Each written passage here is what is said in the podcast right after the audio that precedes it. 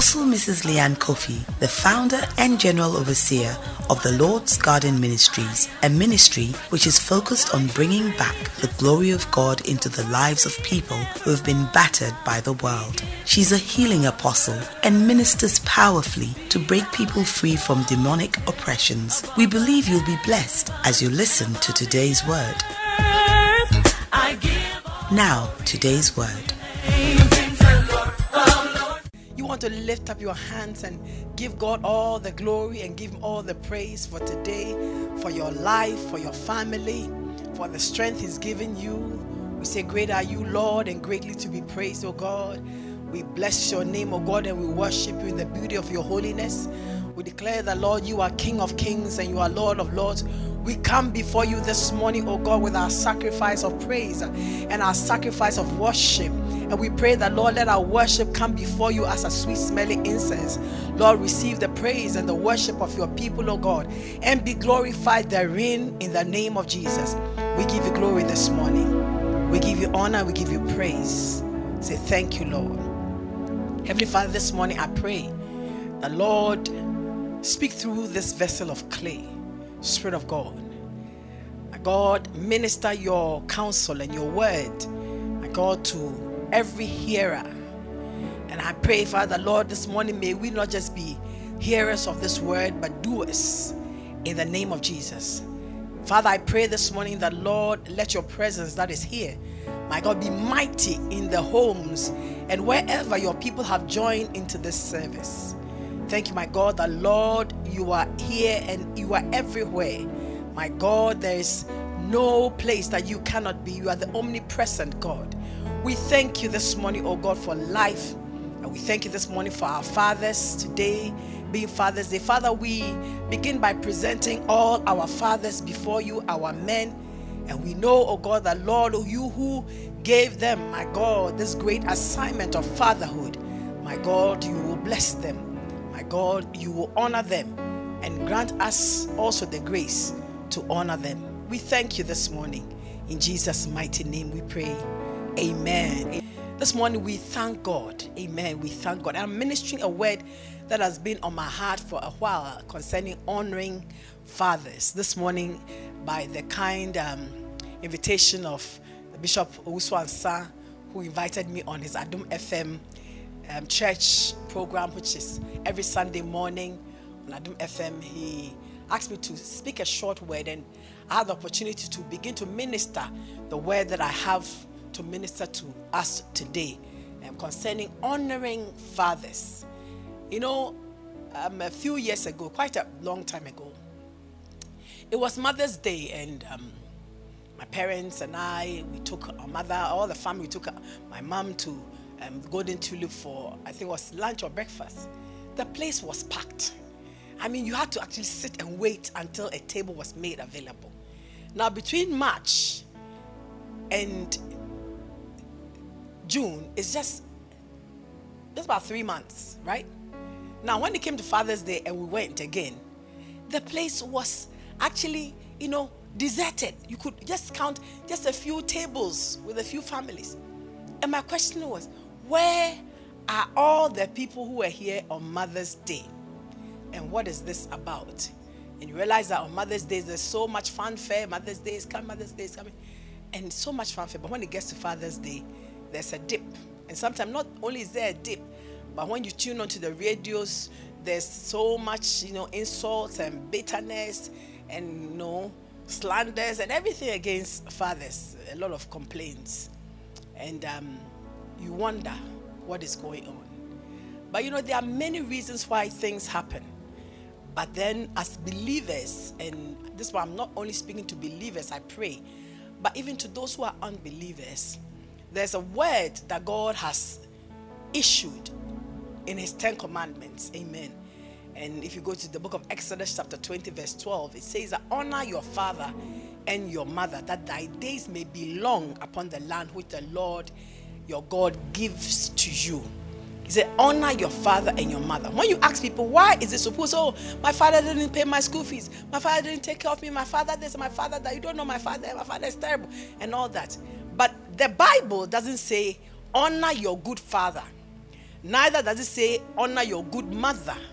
It says, honor your father and your mother, that it shall be well with you, and that your days on earth may be lengthened, and it shall be well with you here on earth. When we talk about honor, what does it mean to honor someone? It means to value somebody highly. Amen. And it comes with the picture of lifting someone up in respect. We honor people according to the value that we place upon them, according to the respect that we and our high thinking that we have towards them. In honoring somebody, we treat the person with respect, care, and kind of place them on a pedestal. And it seems that it's so easy to do that with our mothers, but sometimes not so with our fathers. You might meet one or two who have a beef with their mother, but oftentimes you realize that it is against fathers. As I said before, he said, honor your father and your mother. Not good father, not good mother. Amen. We are to honor them both. And this honor that I read in the Bible, because I don't see good father and good mother, tells me that irrespective of how they are, who they are, the, the call for honor is because number one, they are God's chosen vessels by which He brought you into this world. Amen. Excuse me to say, nobody grows on trees. We come through a man and a woman. Amen. And so when God says, honor your father and your mother, I believe that that's the primary thing on his mind. That we must show respect, give respect and care, and think highly of the people that he, the Lord, chose to bring us into this world. Amen. That is God's word. And he created us. He knows the ins and the outs of every family relationship. He knows you know, the problems that men face. He knows the problems that women face. He knows the problem in marriages, problem between men and women, children. He knows, but he says, honor your father and your mother. And that is the only commandment that comes with a blessing. It comes with a blessing. The call is to honor both father and mother. I would say that the, the second reason is that you see, your father is the progenitor. Amen. That means that we originate from our fathers. Every man who has a, a child gives seed to the woman, and that seed fertilizes the egg.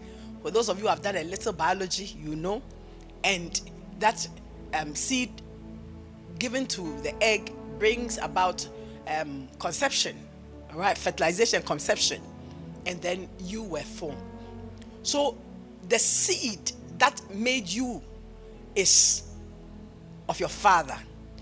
And so, if you will not honor your father for anything at all, and I'm speaking to you, honor him that he gave seed to your mother. Amen. That seed, and you are the, the result of that seed. Amen. And I believe that this is what God's mind is that we should honor the place where we came from.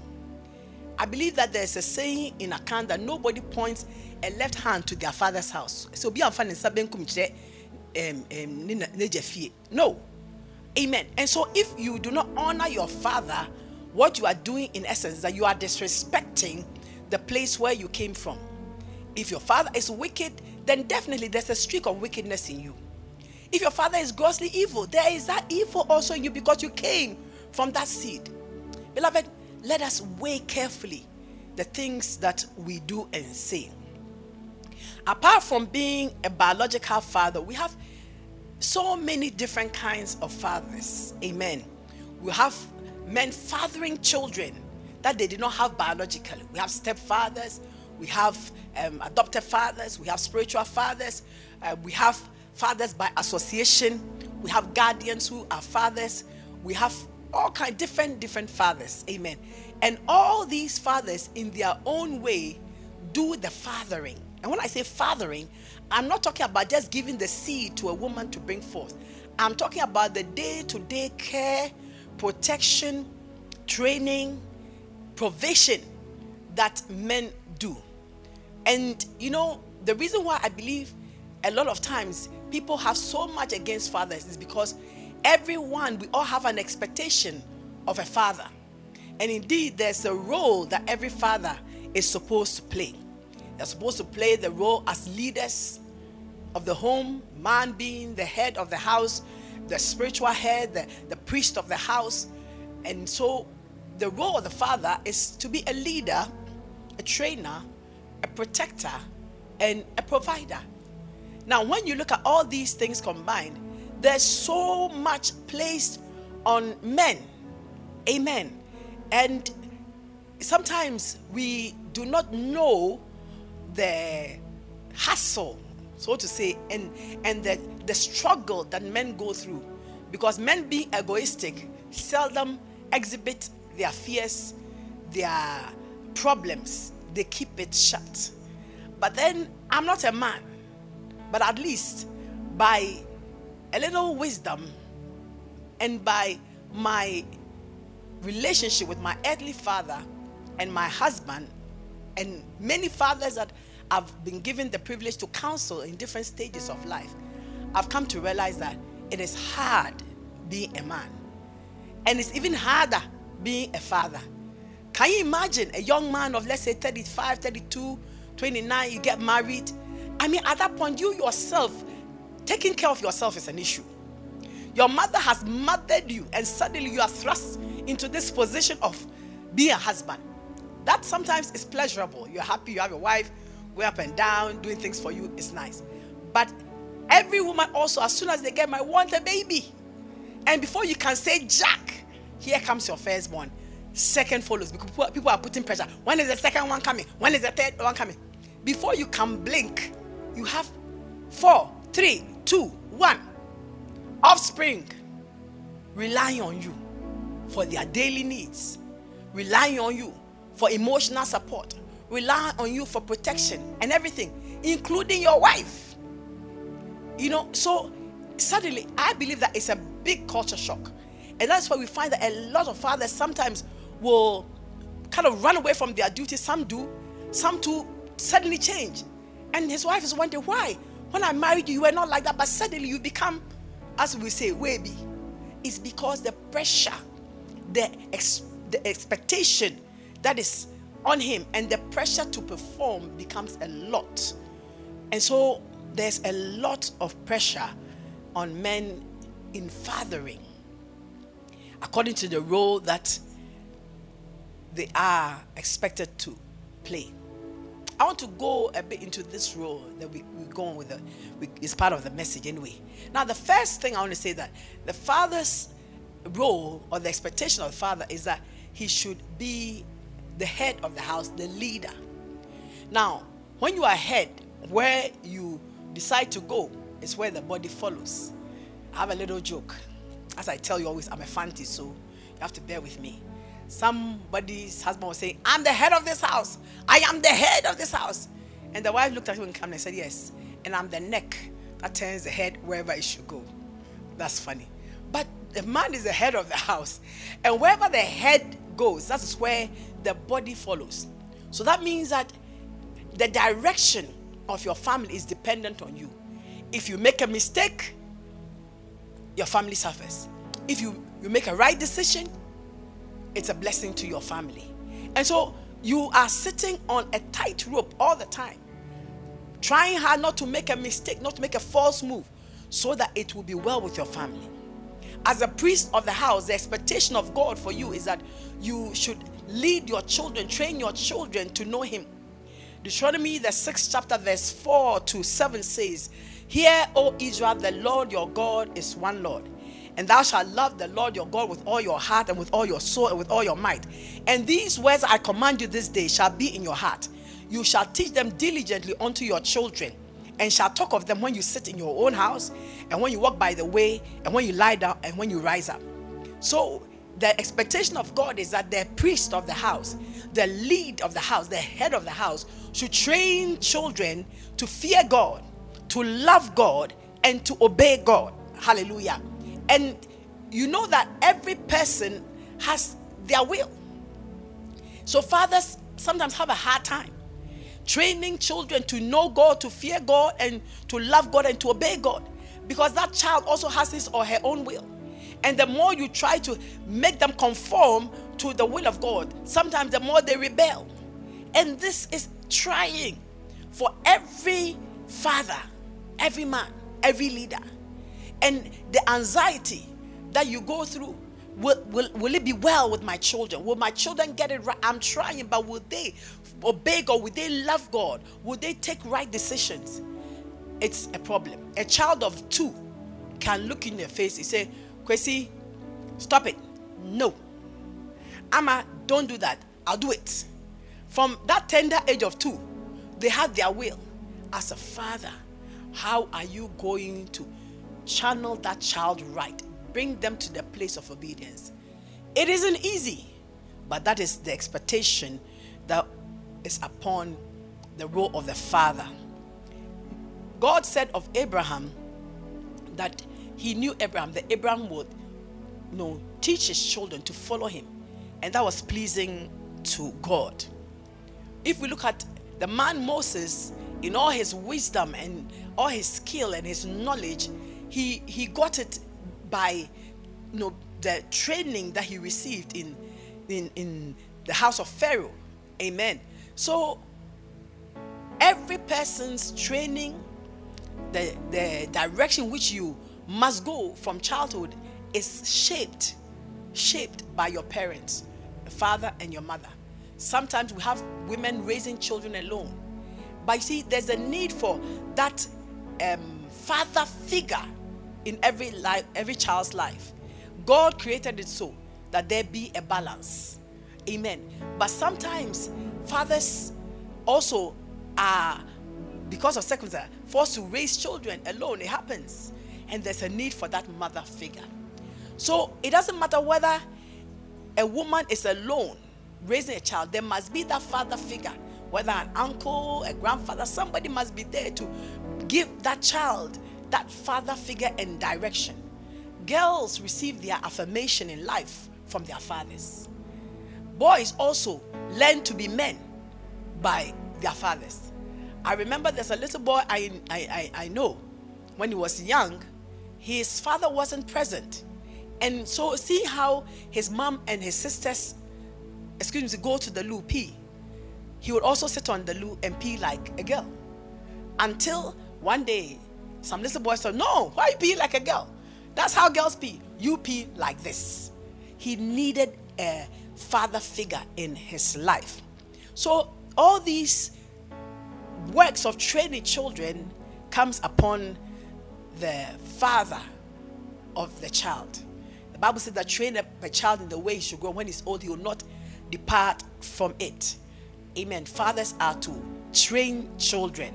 Amen. And, and train them so that their children will be mighty in the land. Fathers, being the leaders, are supposed to lead the family, the wife, the children, or the children to know God. They make decisions and the family follow. Joshua, a great leader and a great family head, and I believe a great father, made a choice. He said, As for me and my house, we will serve the Lord. So you can choose whom you will serve, but as for me and my house, we will serve the Lord. It was the choice of the father, and the family had to follow. A father is expected to have rule over his whole household. The book of First Timothy 3 1 to 5 says that this is a true saying. If a man desires the office of a bishop, he desires a good work. A bishop then must be blameless, the husband of one wife, vigilant, sober, of good behavior, given to hospitality, apt to teach, not given to wine, no striker, not greedy for filthy lucre, but patient, not a brawler, not covetous, one that ruleth well his own house, having his children in subjection with all gravity. Amen. So, for if a man does not know how to rule his own house, how can he take care of the church of God? Listen, this is talking about a bishop. It applies to every man. If you don't have rule over your own house, if you cannot raise your children well, who should give you a political office for that matter? And that is why we see so many terrible things happening in our nation and in other nations. The men who do not have rule over their own house take over the rule of millions of people, and it's a mess. Men who don't have rule over their own families take rule over big companies and they go with the same attitude, and it's a mess. But the Bible is saying that if a man desires a high office And I will say not only a high office, but every man must have rule over your house.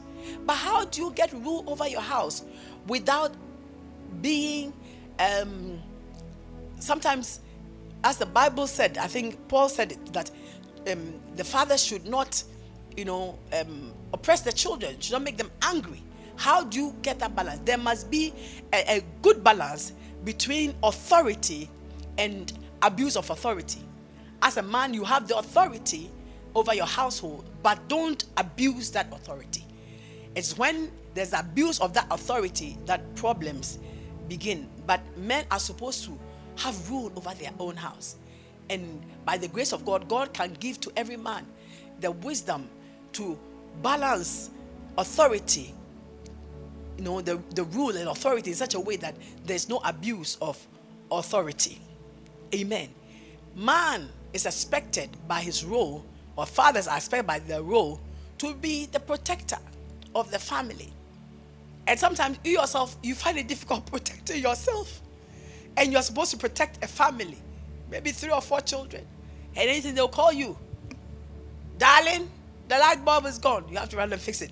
Before you finish the light bulb, D, the water pump is also gone. Then you are right, you know. And sometimes men just give up. And so maybe a woman will be telling her husband, D, the light bulb is gone. And for weeks, he's not fixed it. He is overwhelmed. Some men just overwhelmed. But man is supposed to be the protector of the family, of the children. Sometimes things happen and it doesn't work out so. One account in the Bible that touches my heart so much, and I, I, I feel, you know, I'm sorry for Abraham whenever I read the account where he had to throw out Ishmael and Hagar. Because up to the time that Sarah bore Isaac, Ishmael was a son. And I believe he had pleasure in that son. But as soon as Sarah gave birth to Isaac, he said, No, cast out that bondwoman and her son from my house. And Abraham had to, you know, reluctantly, because he went before God and God said to him, Listen to what your wife is saying. And I can imagine the man's pain when he threw out his son and the concubine, who he didn't go for, whom his wife freely gave to him. But you see, apart from the concubine, the concubine is another issue. That's for another day. We'll talk about that. But what I'm talking about is the pain, the struggle in the heart of a father when they have to do away with a child because of marital situations or life situations. Bringing this harmony between father and son or father and daughter forever. Sometimes parents have their own issue, divorce and all kinds of things set in and suddenly somebody remarries and children will, will, will never ever come to the place of peace because of certain things that have happened. Abraham had to go through that pain of not be a protector, but in this case, rather being an abuser. Because in throwing them out in the wilderness, it was a form of abuse. And sadly, he just gave them what they could carry a bottle of water, a loaf of bread, very soon the bread was gone, the water too got finished, and the boy was dying. It is just because of the God of covenant who always remembers his covenant with those who are covenanted to him. It's just because of that that Ishmael didn't die. Because his mother Hagar, Bible says, put him far off. She didn't she put him somewhere and turned she went to sit somewhere because she didn't want to watch her child die of hunger and thirst. The boy was dying. But the God who remembered his covenant with Abraham and who had made him that he would bless him and he would bless his generations sent his angel to deliver that boy. Amen. And that same God of covenant made Ishmael a great nation. Amen. And this account that I'm telling you about, where Abraham couldn't protect his son, but rather became an abuser, is what has brought the problem between the descendants of Ishmael and the descendants of Isaac to date. Are you understanding me? Father's role, sometimes when they are not able to keep the rule, whether by accident or deliberate or whatever, brings problems that can last for a long time. But there are certain situations, beloved, that fathers and men stand in the place where it is it is difficult making a decision. And sometimes they are caught between a rock and a hard place. So we pray for our men and we pray for our fathers and we pray for our mothers that there may be peace and harmony between men and women. That once they bring forth a child into this world, understand this that your personal differences should not spill over into the life of the child. Because when you allow your personal difference to spill over into the, heart, the life of your children, then we get the issues of dishonor rising up. Fathers are also expected to be providers, to provide for the family. You realize in Genesis chapter 3 that when God was talking to Adam and Eve and the serpent after they, they ate of the fruit of the knowledge of good and evil, which God said they should not eat of, to Adam, Bible says God said to him, Because you have listened to the voice of your wife and have eaten of the tree of the fruit of which I commanded not to eat of, he said, This is your bit. Curse is the ground for your sake. In sorrow shall you eat of it all the days of your life. Thorns and thistles also shall it bring forth unto thee, and you will eat the herb of the field. In the sweat of your face will you eat bread until you return to the ground. For thus thou art, and unto dust shall thou return. Now, this is the, the, the, the, the, the lot of man to work. That's why man is supposed to work and provide. But here was a case where things were said were, were going to be difficult for him. He's going to sweat, toil. Praise be to God that today Jesus has come to bring us a blessing in the place of the curse. And so I prophesy to every man this morning that you will not toil in life. You will work, yes, and you, you, you, the work of your hands will be blessed, but you will not toil. You will not sweat. You will not go through hard labor in order to feed your family. Amen. Man, the provider. First Timothy 6, 5, verse 8. The Apostle Paul says to Timothy, if any man provide not for his family, his household, then he has denied the faith and is worse than an infidel. If any man refuses to provide for his family, then he has denied the faith that we have in God and Christ, and he's worse than an infidel. An infidel is an outcast. Amen. So that expectation of provision, and I believe that that's one of the hardest areas of being a father, is that you have to provide. And sometimes the provision that you have to come up with, it ain't easy. Not easy. Because your wife wants her bit. Every child wants their bit. And in these modern times, when the taste and desires of children is so high, if you do not draw a line, you'll be amazed the things children want. Amen. And so men are under pressure because of their role. Because of their role and the expectation that is laid on them. Men or fathers are supposed to be example, a good example to their children. But sometimes they can't find it in themselves to even be a good example to themselves before somebody else. And so we see that there's a lot of pressure on men and a lot of issues that come between fathers and children, more than mothers and children. Because mothers, being the nurturers, always have the children in their bosom. Father goes out to work, the children come from school, they are with mother. Father is busy reading newspapers because that is what he saw his father do. Instead of talking to the children, he's busy with newspapers. Father spend all time working and they bring home the beef, the money, and mothers are taking care of the children. Children don't even understand that there's a there's, there's a provision coming from father. All they see is that father is never at home. And in the time when father is at home too, he's tired from work. Daddy, don't disturb me. Go and watch TV. Daddy, hey, sit down. And in the little time that he has at home, he wants to make sure that his children are disciplined. Having been out at work the whole day, he comes home. And between four or five hours before the children go to bed, he wants to make sure that they are right. So the discipline is on. Hey, don't do this. Hey, don't do that. Until it comes to a time where children begin to be afraid of their fathers. When father's around, don't talk loudly. Father will say, Why are you shouting? Hey, go and learn. And so children become afraid because father is exercising his authority. And I believe that if we will teach our men to understand that authority doesn't right doesn't mean force.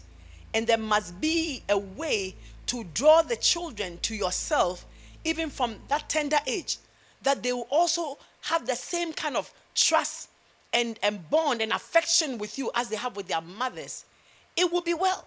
But the thing is that fathers want to get it right. And sometimes in wanting to get it right, they get it wrong. This morning, I, I, I don't want to say I'm making an appeal for fathers. No. I'm speaking the truth. The fathers will learn, and children will learn, mothers will learn, and we all together will have peace in our homes, and we all together will honor the men that God has set in place as our fathers and as our husbands. I want to say it's hard to be a man. They won't say it. It's hard to be a man, even harder to be a father. But it's also good to be a man and good to be a father. Put your hands together for that one. The role of the father, as I've just laid out, doesn't come easy for men. Some are confused in their role. Some feel inadequate in their role. Some lack the resources. Some feel unappreciated. Some can make mistakes, especially in relations or relationship with the mothers. A lot of mistakes come between fathers and mothers. And when there's a problem between a father and a mother, it will definitely affect the children. And children will most of the time side with mother. Why? Because that is the one who hugs them. You don't hug them. The mother hugs them, make them feel loved. And so they will side with their mother. But fathers, begin to also hug your children. Draw closer to them. Many fathers have never expressed to their children, I love you. But mummies always say, I love you, baby. My darling baby. My sweetie honey. And you see, that is affirmation. But they often don't get that from fathers. Why? Because fathers learn from their fathers to be straight and stern. I was so you slow. Now we must slow. Where kakai? No. There must be a change. Amen. There must be a change. We look to God the Father. And Jesus came to bring a revelation of God the Father. In the Old Testament, that's how Israel saw God as a harsh and mean God who will punish you. And, you know, the law was so strict and stringent. But Jesus came to reveal the heart of the Father, the love of the Father, a Father who is compassionate, a Father who loves, a Father who forgives, a Father who, who draws his children close, a Father who provides, a Father who heals, who delivers. Jesus brought the true picture of the fatherhood of God. And this is the picture that men must also look at to follow. Amen. The balance between the rod and that love and comfort. There should be a balance. There should be a balance. And so eventually, when there's problems between mothers and fathers, and it spills over into the lives of children, children begin to resent their fathers. A lot of children's problem with their father is because of how fathers have treated mothers. And so it's so important that you should treat the woman in your life right. Because she comes in a package. Her children are also part of her. It's right that you treat the woman in your life fair. She's the mother of your children. The Bible says she's the wife of your youth. But when children see that you are not treating their mom right, they may be silent, but that resentment begins to build within them. And whilst they are young and they are home, is there, but they don't show it. But the minute they come to their own, they don't want to know you. Why? Because they've seen the abuse, they've seen the fights, the injustice. But I believe that there's room for change. There's room for change. And some mothers are also busy, you know, telling children the negatives about their father. And your father is this, your father has done this, to the point where the children are angry. So you realize that in marriages where there are issues, young men of maybe 18, 19 rise up in defense of their mothers. Mothers, let's keep our children out of our marital issues as much as is possible. Amen. Because if you set your children against your husband, it comes back to bite you. Because every child needs their father as much as they need their mother. I always say that there is nothing as a motherless person.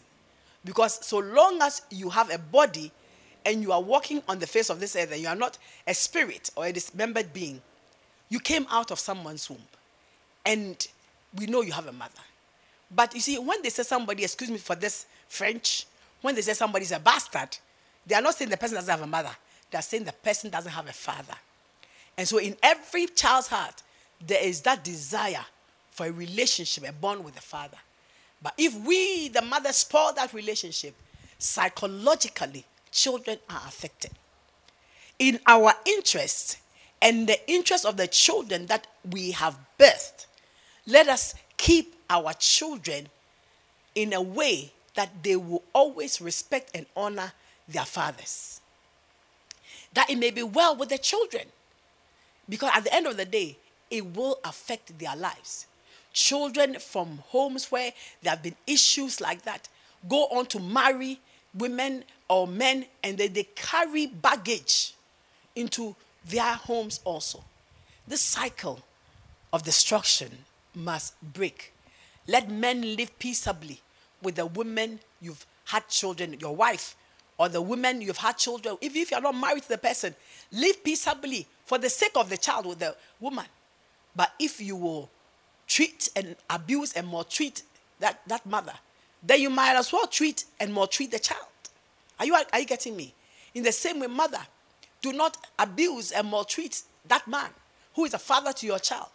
Because if you do, you might as well do the same thing to the child.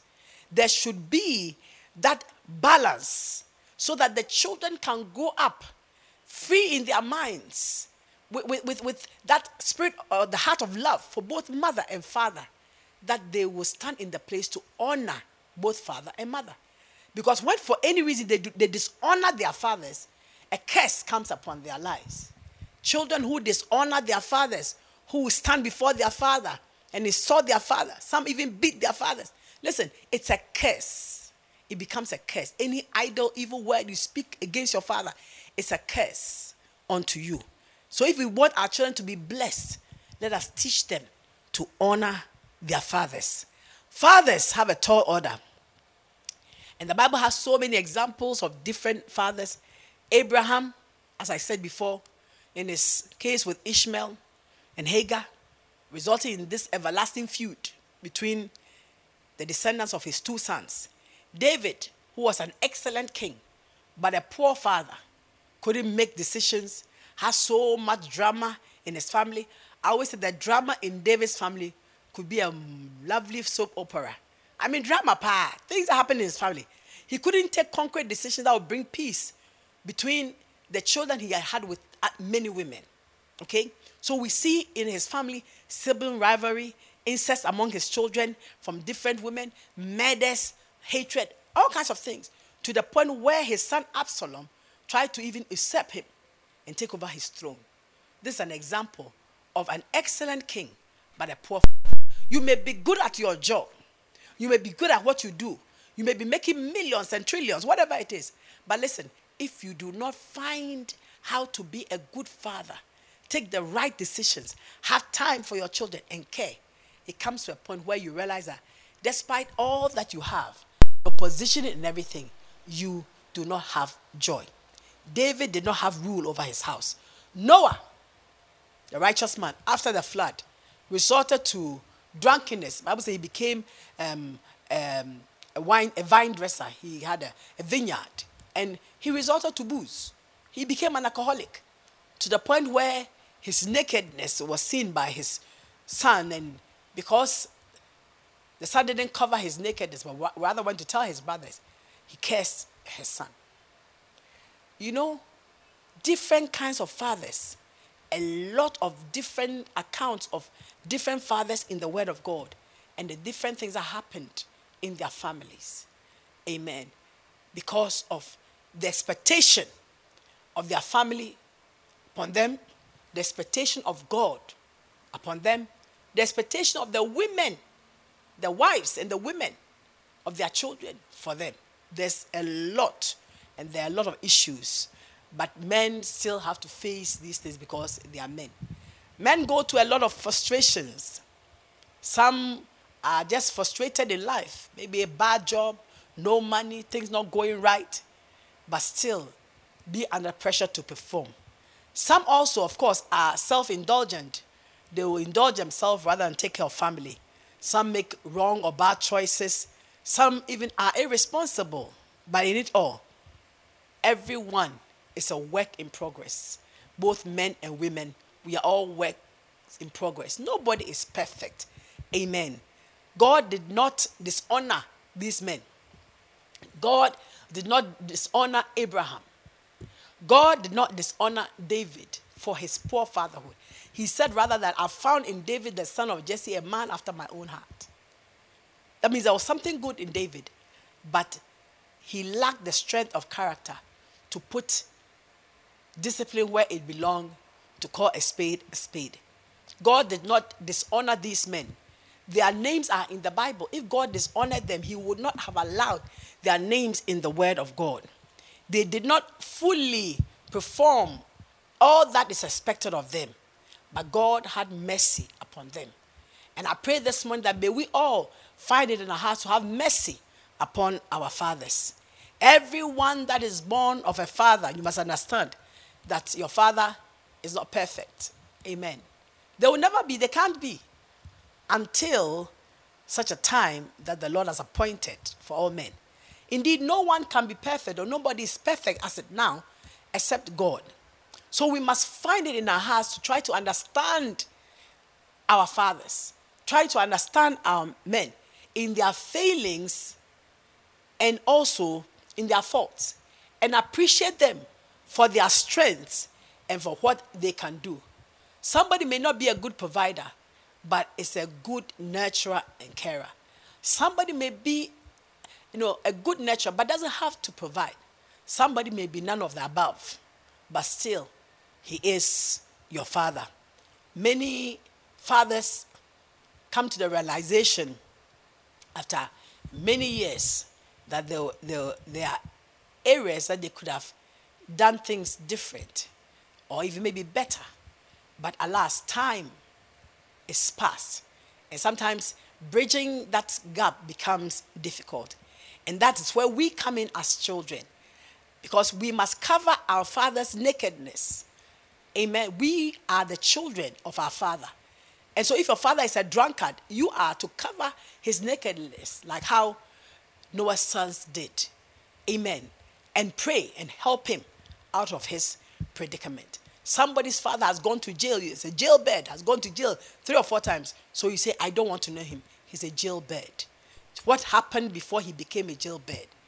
There are so many things that happen to people psychologically, mentally, emotionally, that leads them on certain paths. Let us take the heart of God and have mercy upon them, have compassion upon them. We, the children born of men, we are the ones who will rise up and stand for them. We are not the ones to condemn them, to judge them, and to kill them. Because certain fathers die because their children refuse to even give them money for medication when they are sick. How cruel are you and how wicked can you be? Beloved, this morning, I know there's a hard word, especially for those of you who feel very strongly against your father. But if God forgives us of all our sins, of all our faults, our misbehaviors, who are we to hold things against our fathers? Amen. We must bear in mind that they have been through their personal struggle, or maybe they're still going through their personal struggles. Amen. And be that arm, we must be the arm of reconciliation by offering unto them forgiveness and love. Bible says that love covers a multitude of sins. Fatherhood is hard. Being a man is hard. And so on this Father's Day, the word of God which enjoins us to follow peace with all men is what I present to you. That Bible says, in as much as it lies with you, not with others, follow peace with all men. Let us follow peace with our fathers and those who are father figures in our lives. Hallelujah. Let us honor them. Amen. Let us honor the good fathers. Let us honor the loving fathers. Let us honor the runaway fathers. Let us honor the errant fathers. Let us honor the fathers who never show up. Let us honor the fathers who abused and beat and did things to you that you cannot even reconcile mind. Let us honor them because in honoring them, we position our own lives in the hands of God for God's blessing and favor. And in honoring them, their lives will also be changed. And beloved, whatever you honor, whoever you honor, whatever you honor, is that which also comes to you. If you do not honor your father, trust me, your children will not honor you.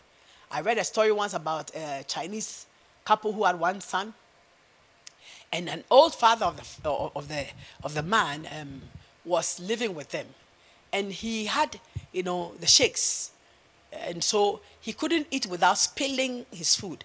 And so they would sit at table, and the old man would spill food and you know, break glasses and all that. So the daughter-in-law and his son decided, no, this man is just, you know, messing this place up. Let's do something.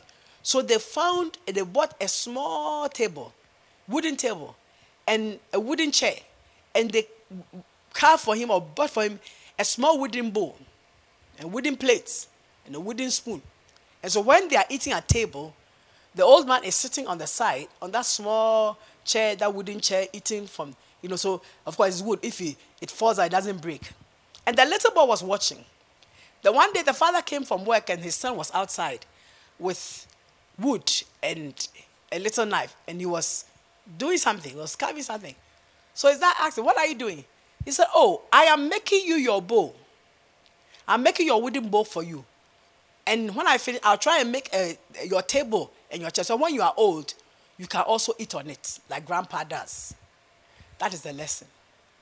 As we treat honor our father, so shall we be honored. As we dishonor them, our children will also rise up to dishonor us. Let us honor them for who they are, not what they do. Let's do away with bitterness, hurts, anger, and let the love of God fill our hearts for our fathers. They are trying. They tried. Maybe not all that, but at least they tried. Jesus came to bring to us a ministry of reconciliation. Second Corinthians 5 18 to 20, and I end on this one. He says that, and all things are of God who has reconciled us to himself by Jesus Christ, and has also given unto us the ministry of reconciliation. God has reconciled us, brought us together, restored our relationship with Him through Jesus Christ. And He has also given unto us that ministry of reconciliation. Amen. To wit, that God was in Christ reconciling the world to Himself, not imputing their trespasses on them, and has committed unto us the word of reconciliation.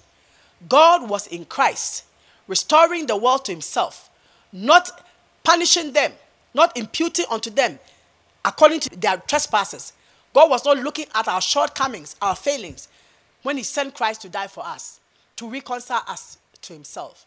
And He says, in the same way, He has committed unto us that same ministry of reconciliation, that we should be restored one to the other, brother to brother, sister to sister, mother to father, father to mother, children to fathers, children to mothers, family. We, there should be that ministry of reconciliation in families. Amen. Put heads aside, put problems aside. Because you know something bitterness, anger, and unforgiveness is like a cancer that will eat within you. You are eating food, delicious, but you are not happy. You, you, you, you, you are not, because there's, there's something that is not settling within your spirit when there is that relationship that is not well, you will never be genuinely happy.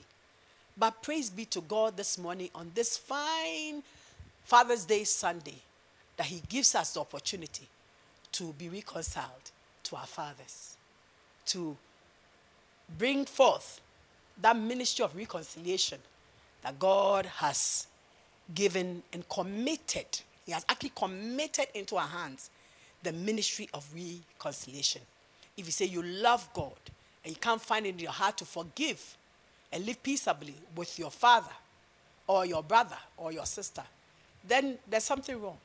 If you say you love God and you can't find it in your heart to be reconciled to anyone that has wronged you, then there's a problem.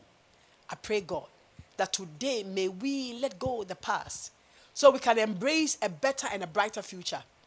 The man whose son took half of his wealth, went and spent it on righteous living, as I ministered to you. When his son came back, he was willing to accept him. The son said, I will go back to my father. I want to be reconciled to my father. I wronged him. I'll go back to him say, Father, don't take me as your son. Just let me be in the house. Make me as one of your servants. I don't mind. I just want to come back home. And the father said, Come. So it's working both ways as we enter into this ministry of reconciliation. It's working both ways. John the Baptist was prophesied of him that he would turn the hearts of the fathers unto the sons, and the hearts of the sons unto the fathers. There can be peace, there can be joy, there can be togetherness, so that we will live peaceably with one another and the blessing of God will follow. Sometimes I feel very sorry for people who, for one reason or the other, are not in good relationship with a parent, child, or brother, or something, and God forbid that, that the other person dies. You never get the opportunity to make peace again. It will haunt you for the rest of your life. Today is a day for reconciliation. Today is a day for honor. Today is set out as a day, a good day to honor our fathers.